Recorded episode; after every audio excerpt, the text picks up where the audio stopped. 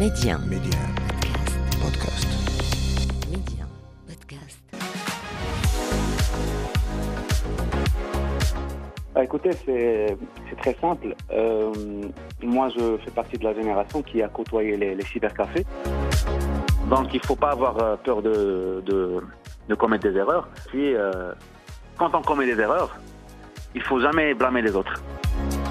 Un, un dernier message, tester des choses. Il faut tester des choses. Il faut pas. Si, si on sent qu'on a une envie euh, d'aller sur un sur un chantier ou là, ou là, ou là, un champ d'activité ou là, un secteur d'activité, si on a la possibilité de le tester, il faut le tester. Derrière chaque choix de carrière se cache une personne avec une vision et derrière cette personne se cache une histoire. On vous la raconte. Mehdi 1. Karima, Job Story. Mon invité aujourd'hui, c'est Adil Fatoumi, une expertise de plusieurs années dans le digital et la com. Il est aussi directeur associé chez What If Digital. Adil Fatoumi, bonjour. Merci d'avoir accepté de partager votre histoire avec nous aujourd'hui. Bonjour Karima, merci à vous, merci de m'avoir invité. Voilà, tout le plaisir est pour moi, Adil. Avant de rentrer plus dans le détail, une énorme passion pour l'univers du digital avec tout ce qu'il comporte comme autre aspect. D'où est née cette passion ou cette vocation pour vous? Ah, écoutez, c'est très simple. Euh, moi, je fais partie de la génération qui a côtoyé les, les cybercafés Mhm. et, euh, et j'ai eu la chance d'avoir un cybercafé juste en bas de ma maison. Et, euh, et donc, par, par curiosité et par, par envie de découvrir des choses, bah, je passais plusieurs heures dans, dans ce cybercafé. Mhm. Et rapidement, rapidement, je me suis, je me suis aperçu que grâce à Internet, à l'époque, il n'y avait pas, il y avait pas le terme digital, on n'avait pas encore, on parlait juste d'informatique, de computer science. Mhm. Donc, euh, j'ai découvert, ou là, j'ai, euh, je me suis rendu compte rapidement que grâce à Internet, on pourrait faire beaucoup de choses, on pourrait apprendre beaucoup de choses, des choses euh, euh, qui n'étaient pas pas pas Mhm. accessibles, exactement. Et, euh, et voilà. Donc ça a commencé comme ça. Ça a commencé avec la découverte de, du mailing, du chat, euh, de la vidéo, de la vidéo, euh, de, du direct aussi. À l'époque, il y avait pas mal de direct, Mhm. malgré les apparences. Les lives, c'est pas c'est pas une technologie qui date d'aujourd'hui ou là une pratique qui date d'aujourd'hui, mais ça date de de on va dire de bah, depuis le, le démarrage d'internet au Maroc. Mhm. Donc j'ai découvert cette, euh, cet internet-là, cette, euh, ce- cet environnement, et, et c'est là où j'ai- je me suis intéressé petit à petit à, tout ce qui est digital, tout ce qui est internet, tout ce qui est web. Mhm. Et voilà, c'est comme ça que j'ai atterri, on va dire, dans, dans ce milieu-là. Dans cet univers. Donc vous avez Ouais. découvert euh, la passion, vous êtes euh, drivé donc par cet univers. Vous faites quoi par la suite pour concrétiser, atteindre l'étape où vous êtes aujourd'hui sur le plan professionnel, en faire un métier Qu'est-ce qui s'est passé entre temps Euh, alors, j'avais j'avais obtenu mon bac et euh, et euh, je me suis inscrit à la fac euh, économie d'économie. Donc j'ai commencé à suivre des, des cours. Et quand j'ai découvert les cybercafés, enfin le, le fameux cybercafé Mhm. qui était en bas de chez moi, euh, je me suis, je me suis, je me suis dit, est-ce qu'il n'y a pas comment faire pour pour améliorer mes connaissances, ou là euh, faire en sorte que je m'améliore rapidement. Mhm. Alors j'ai, je me suis inscrit dans une école d'informatique. Il y en avait pas mal à l'époque. On, on apprenait beaucoup de choses. Et, euh, et le hasard des choses, c'est que euh, durant, durant mon cursus universitaire, enfin, du- à, à cette école-là, Mhm. j'ai j'ai pu avoir mon premier entretien. Alors que j'étais j'étais j'étais toujours étudiant. Et, et c'était avec une société d'offshoring et d'outsourcing Mhm. parmi les premiers centres d'appel, ou bien ce qu'on appelait les, les centres de services. Et, euh, et j'ai atterri dans un univers informatisé, euh, digital, euh, très high-tech, très, très innovant en tout cas à l'époque. Mhm. Et, euh, et donc j'ai- je me suis inscrit dans cette, euh, j'ai démarré cette, cette, cette- on va dire cette carrière. Et euh, au fur et à mesure que, que je me développais, j'ai pu avoir, j'ai pu avoir un premier, un premier marché, on va dire un premier marché qui consistait à la création d'un site web, après euh, la création d'un site web pour un lycée qui contenait un média en ligne.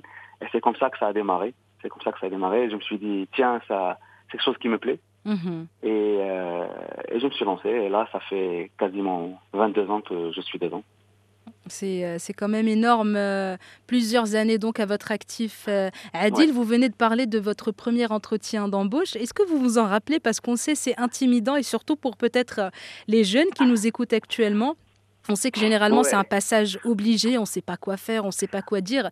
Comment vous l'avez vécu, vous, ce premier entretien? Alors, je m'en rappelle, je m'en rappelle dans le détail, mhm. pour le simple raison, euh, je ne sais pas si je vais griller les étapes, mais c'est quelque chose qui m'a marqué. C'est durant cette première expérience que j'ai appris quasiment la moitié de ce que je sais maintenant, mhm. ce qui est juste énorme. Et là, on ne parle pas de technologie, on parle vraiment de savoir-être, savoir-faire et savoir devenir. Mhm. C'était mon premier entretien, j'avais 20 ans à l'époque. Et euh, alors comment ça s'est passé? C'est comme j'ai dit, donc j'étais j'étais à cette école-là et il y avait il y avait cette euh, cette société qui qui faisait le tour des écoles pour recruter avec des concours, avec des, des entretiens sur place. Mhm. Et et moi moi euh, qui est un enfin je suis entre parenthèses, je suis un fan de basket et je suis un basketteur. Elle était en train de jouer un match de, de, basket et je, je, me suis rendu très tard à l'école. Donc j'étais en retard. Et j'ai trouvé, trouvé le directeur qui me cherchait, qui me disait, euh, écoute, Adi, on est en train de, de passer des entretiens à des gens, est-ce que tu es intéressé? Je lui ai dit, oui, pourquoi pas. Et il y avait une centaine d'étudiants, j'étais le seul qui a été, qui a été admis. Hmm. Alors le premier entretien, le premier entretien c'était à l'école, et là c'était plus euh, un entretien technique-technique mhm. de, de, ce qu'on de ce qu'on avait dans l'école, ce qu'on ce qu'on étudiait à l'époque, les les programmes de les langages de programmation, l'informatique, la bureautique, etc. Et après, je suis passé à une deuxième étape où, là, je suis en plein, en plein multinational qui recrute avec des procédures, avec, euh, avec des couloirs qui, qui me paraissaient très longs et très, très froids à l'époque. Mhm. C'était très intimidant. Sauf que euh, j'ai eu, j'ai eu le hasard ou la, chance, euh, la chance d'avoir face à moi un, un directeur RH qui, qui m'a rapidement mis euh, à l'aise, qui mhm. m'a qui m'a mis en confiance. Mhm. Ouais, c'est très important. À 20 ans, on ne on sait pas comment comment aborder un mhm. entretien. C'est et il a, je crois qu'il a senti le mon intérêt pour la chose. Il m'a il, il il m'a rapidement mis sur un euh, sur un programme de formation euh, qui qui m'a permis, comme j'ai dit, d'acquérir 50% de ce que j'ai maintenant. Donc, euh, donc, donc oui, je m'en rappelle et je, ne remercierai jamais assez ce directeur RH qui m'a qui m'a facilité la chose, qui m'a qui m'a accompagné. Abstraction faite de, du résultat de l'entretien. Mm-hmm. C'est surtout l'accompagnement qui m'a marqué et, je me suis donné à fond ça, alhamdoulilah, ça, ça a payé. Ça a fini par payer. Quand on est à l'aise, généralement, on sort euh, voilà, la meilleure version de nous-mêmes. Donc, c'est important de mettre les gens à l'aise quand ils passent un, entretien d'embauche. Vous avez parlé de, de chance, Adil, il y a un tout petit moment. Est-ce que vous croyez en la chance sur le plan professionnel? Euh, Ouais, quand même. Hein. Euh, mhm. arriver en retard euh, à un entretien d'embauche qui n'était pas prévu, ouais, c'est quand même de la chance. Maintenant, je crois beaucoup en, l'opportunité plutôt. Mhm. Une question d'opportunité. Il faut savoir prendre des décisions rapidement mhm. pour saisir une opportunité ou pas. Parce que il y a des choses qui peuvent paraître comme une, opportunité, mais qui ne sont pas forcément le cas. Donc, donc il faut avoir cette, euh, cette lucidité de prendre rapidement une décision, voir est-ce que ça va payer pour nous, est-ce que c'est intéressant pour nous, est-ce que c'est vers là où on veut aller ou pas. Mhm. et, euh, et donc oui, il y a un peu de chance, mais il y a, il y a, il y a, il y a quand même beaucoup de, de lucidité d'esprit. il faut qu'on ait, qu'on ait une lucidité, assez de lucidité tout de même, mhm. pour, euh, pour savoir juger et évaluer la chose. Voilà, un équilibre finalement. Tout est question euh, d'équilibre. Adil euh, Fatoumi, donc actuellement, vous êtes, euh, voilà, comme votre profil l'indique, stratège digital, expert en contenu de marque et médias. comment ça se traduit concrètement sur le terrain? Pour les personnes qui nous écoutent actuellement, question de les rapprocher de ce que vous faites quotidiennement. Alors, donc, comme j'ai dit, j'ai donc j'ai à ce jour j'ai un peu plus de 22 ans d'expérience, mhm. euh, dans, dans 12 ans dans les médias et le digital. Quand je dis médias, c'est dans le journalisme, la presse et, le digital. Mhm. Donc, ce que, ce que comment, comment je me définis En fait, moi, je suis un facilitateur. Euh, j'aime, j'aime pas trop utiliser les termes expert. L'expertise, c'est quelque chose qui, qui s'acquiert sur à travers le temps. Mhm. Mais je suis surtout un, un, spécialiste du digital et des médias qui, qui accompagne des, des entreprises, des structures, des, des, personnes aussi, à tirer profit du digital Mhm. Euh, quoique, est-ce qu'on peut vraiment dissocier le digital maintenant du marketing et de la com? Donc, je suis plutôt dans la com et le marketing, euh, avec une casquette très digitale et très média. Donc, je les accompagne pour qu'ils puissent, pour que ces gens-là, ces entreprises, ces structures-là puissent tirer profit du digital, Mhm. euh, tester des choses, tester des choses euh, euh, qui, qui n'ont pas été testées, en tout cas dans leur structure. Et, euh, et je ne suis pas là pour, euh, euh, on va dire pour, euh, enfin, Wallis Digital n'est pas là pour, euh, pour les accompagner euh, toute- pendant toute leur vie, mais, mais surtout asseoir les bonnes, les bonnes bases, les aider à, à démarrer et, et s'envoler de, leur- de leurs propres ailes. Le Donc, coup de euh, pouce on du sait- départ. On sait pertinemment que les, les entreprises ou bien les personnes, ils ont plutôt tendance à avoir de la, de la compétence, bien acquérir de la compétence pour travailler eux-mêmes leur, euh, leur projet. Mhm. Et nous, on est là pour enclencher cette, cette machine-là et, et les accompagner, leur, leur faire euh, bénéficier de ce qu'on sait, de, de- de ce qu'on a appris, Mhm. de, de ce qu'on sait faire le mieux. Et, euh, et ça se traduit, alhamdoulilah, euh, assez bien sur, sur le terrain. Euh, Il y, a, il y a pas mal de gens, des structures qui ont ce besoin-là. Et je crois qu'on va, qu'on va peut-être aborder le sujet par la suite. C'est un besoin qui s'est manifesté de plus en plus depuis, depuis le Covid, depuis la C'est Covid. vrai, c'est vrai. Et, euh, et, et nous, on est là pour les accompagner. C'est vrai que post-Covid, euh, le digital a pris plus d'ampleur euh, qu'avant. Voilà, plusieurs Ouais. personnes ont aussi voilà, perdu leur métier euh, concret, comme on dit, CDI, salariat et tout ce qui va avec. Ils se sont orientés vers, vers le digital. Il y en a qui l'ont, qui l'ont utilisé euh, voilà, comme plateforme de vente, de partage. Et euh, on a vu, on a vu c'est vrai, cet essor euh, post-Covid et pendant le Covid aussi. Exact, exact. Alors, bah, bah, écoutez, euh, concrètement, euh, Digital est un produit, euh, qui- enfin, c'est une société qui a été, qui a été euh, créée bien avant la Covid, Mhm. mais qui s'est lancée son plein fouet à, à- à- à- durant, durant la Covid. Une société. Moi, à l'époque, j'étais, j'étais, je vais pas citer des noms, mais, mais je, je travaillais au sein d'un, d'un grand groupe média Mhm. au Maroc. J'étais, j'étais directeur marketing et, euh, et, et la société euh, Digital existait depuis pas mal d'années avant, mais elle était, elle était en, elle circulait en catimini. Donc, on faisait des, des choses par-ci, par-là. Euh, et euh, on n'a pas, on n'a pas, on n'avait pas assez de, on va dire de, de confiance ou bien de assez, assez de contexte pour se lancer à, Mhm. à 100%. On parle, on parle de on parce que la société, je la gère moi et ma femme. Vous êtes directeur Et, euh, associé. Ouais, et, et l'autre associé c'est ma femme. En fait. D'accord, ok. Une histoire donc, de euh, famille, c'est très bien. Et en fait, euh, en fait, c'est un projet qui nous qui nous tient à cœur, qui, enfin, qui nous tenait à cœur, et on attendait le moment le moment idéal pour se lancer. Mhm. Donc en janvier 2020, il n'y avait pas de Covid à l'époque, il y avait pas, on savait pas ce qui s'est passé. On, on s'était dit, tiens, c'est le bon moment, je crois. On a on a pensé la chose, on a fait nos calculs, on a on a tout préparé le terrain, on a contacté nos clients, nos, nos- notre portefeuille. On s'est lancé en février, et en mars c'était le confinement. Hmm. Et, euh, et là, et là, et là, c'est, c'est là, c'est là où euh, il y, a, y a un adage en, arabe, enfin, Al-Hikma, qui mhm. dit euh, et, et en fait, c'est, là où on s'était senti vraiment euh, euh, sous la pression, on mhm. s'était dit c'est maintenant ou jamais. C'est soit on se lance, et on gère la crise à l'époque on savait pas que ça allait, ça allait durer Bien sûr, il n'y avait aucune visibilité. C'était le flou. Mm. c'était le flou, on savait pas que c'est- parce que la, co- euh, enfin les séquelles de, de la pandémie ou bien de la crise, on les vit encore. Mhm. C'est vrai qu'on a eu trois mois de, de, de confinement, mais on les vit toujours, on l'a vu toujours cette, cette crise. Bien sûr. Donc, donc on s'est dit tiens, on va, bah non, on, on y fonce, on y fonce, euh, on mise banco et, et on se lance. Et il y a eu pas mal de pression euh, de l'entourage, du milieu, etc. Et on s'est lancé en plein Covid. Euh, on était confinés, on contactait tous nos clients par téléphone, par mail.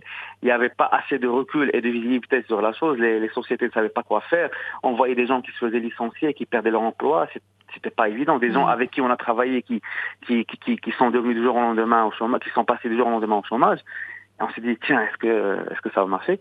Et alhamdoulilah, ça a marché. Mm. Justement, euh, est-ce que ça, encore une fois, est-ce que c'est une question de chance ou d'opportunité Je crois que c'est un peu des deux.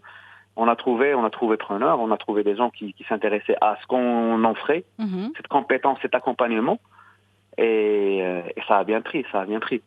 Euh, et donc depuis, depuis, il y a, il y a des sociétés qui l'ont compris, qui n'avaient pas de, de, de composantes digitales dans, dans leur dans leur organisation.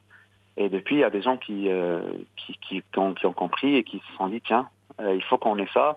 Euh, comment on fait? Est-ce qu'on recrute? Est-ce qu'on se fait accompagner? Est-ce que on, on- sous-traite? Et donc là, on vient là pour conseiller justement. Qu'est-ce qu'on peut faire? Qu'est-ce qu'on peut faire C'est là où vous intervenez. c'est là où on intervient. Euh, Nous, on ne veut pas qu'on sous-traite chez nous. nous. Nous, on est là pour étudier la chose, la Mhm. problématique avec eux, et on donne une solution. C'est peut-être la sous-traitance, c'est peut-être la, du, un système hybride. C'est du cas par cas. En Mhm. interne, ou bien c'est tout simplement de la- de l'internalisation des, des, des- compétences. Et là, on est là pour peut-être aider au recrutement, mettre une première brique, une deuxième brique, pour, et après, on les laisse, on les laisse travailler tout seul. Donc, euh, donc oui, c'est comme ça que c'est né Warif, Warif Digital, c'est dans ce, ce contexte-là. Et alhamdoulilah, alhamdoulilah. Bah, c'est un mal pour un bien finalement. Vous avez lancé, Oui. euh, le, le- voilà, le marché a été lancé en quelque sorte pendant la, pendant la, la pandémie, pendant le confinement, etc. Euh, C'était une ambiance anxiogène et tout, mais finalement, euh, ça a marché. Donc euh, c'est voilà, Ouais. c'est un mal, un mal pour un bien. Adil Fatoumi, donc vous êtes directeur associé de Wadef Digital.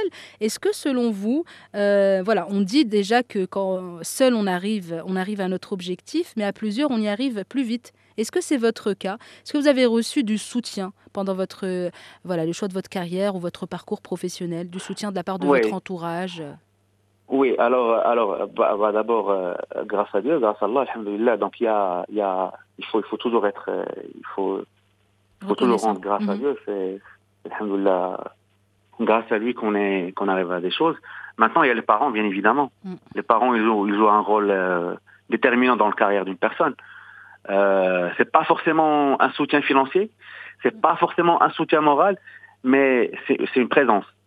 C'est une présence, Mhm. c'est, c'est, un suivi au quotidien. Moi, euh, j'ai eu la chance d'avoir euh, des parents qui, euh, on avait la maman qui, qui faisait son, son suivi au quotidi- quotidien, le Mhm. papa qui faisait des, des checkpoints euh, réguliers pour voir comment comment on avançait dans la vie, les études, le travail, etc. Et puis j'avais la chance d'avoir d'avoir un, un père qui, qui me parlait toujours de, de se lancer dans, dans son propre projet. Mhm. Donc le jour où je me suis lancé, il n'y avait pas cette euh, euh, cette crainte, on va dire familiale, ou cette inquiétude qui, qui te disait tout le temps, là, tu sais, ça serait bien d'avoir un, un emploi stable, là, là. Il y avait, il y avait toujours de l'encouragement.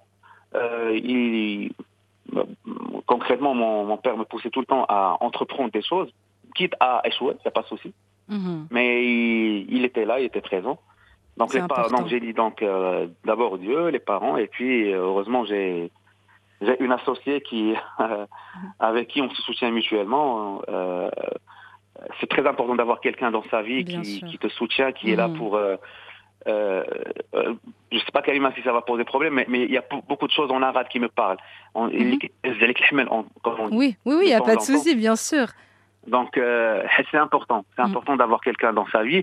Euh, parfois c'est moi qui en face euh, euh, de la pression, c'est moi qui encaisse. Là, Mm. euh, ma femme elle est, elle est derrière pour soutenir, et par la suite c'est elle qui, qui, qui encaisse le tout. Moi je suis là pour euh, pour la soutenir.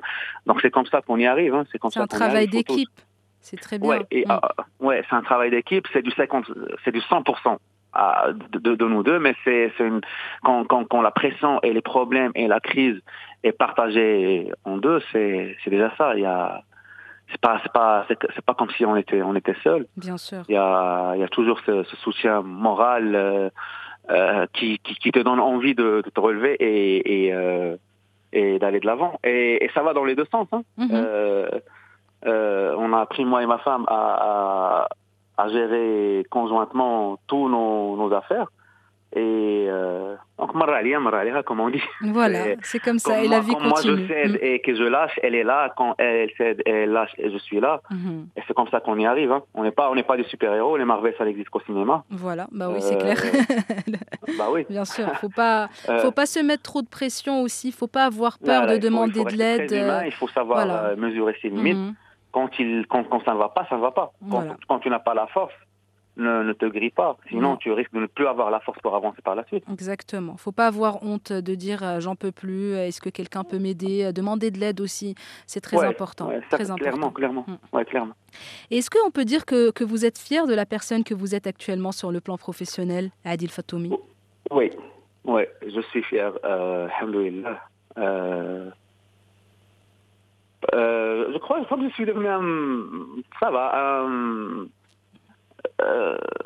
une, une personne qui, qui a des valeurs, qui a, qui a, qui a des choses à apporter, qui, qui fait la différence euh, quand elle est dans, sur un projet ou bien sur une, euh, sur, sur un sujet ou là, ou là, ou là un chantier. Mhm. Euh, j'ai mes limites.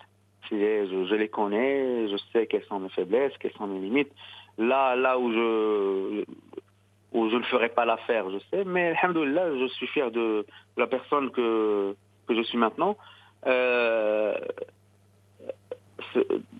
être fier de soi-même ne veut pas dire forcément qu'il y a qu'on est n'y a pas des choses qui, qui nous dérangent et qu'on veut améliorer. Non, bien sûr. Mhm. Mais, euh, mais alhamdoulilah, euh, en fait, euh, je parle souvent de, de, de 20 ans, de, de 20 ans, de 22 ans de- d'expérience, Mhm. mais pas pour dire que je suis expérimenté.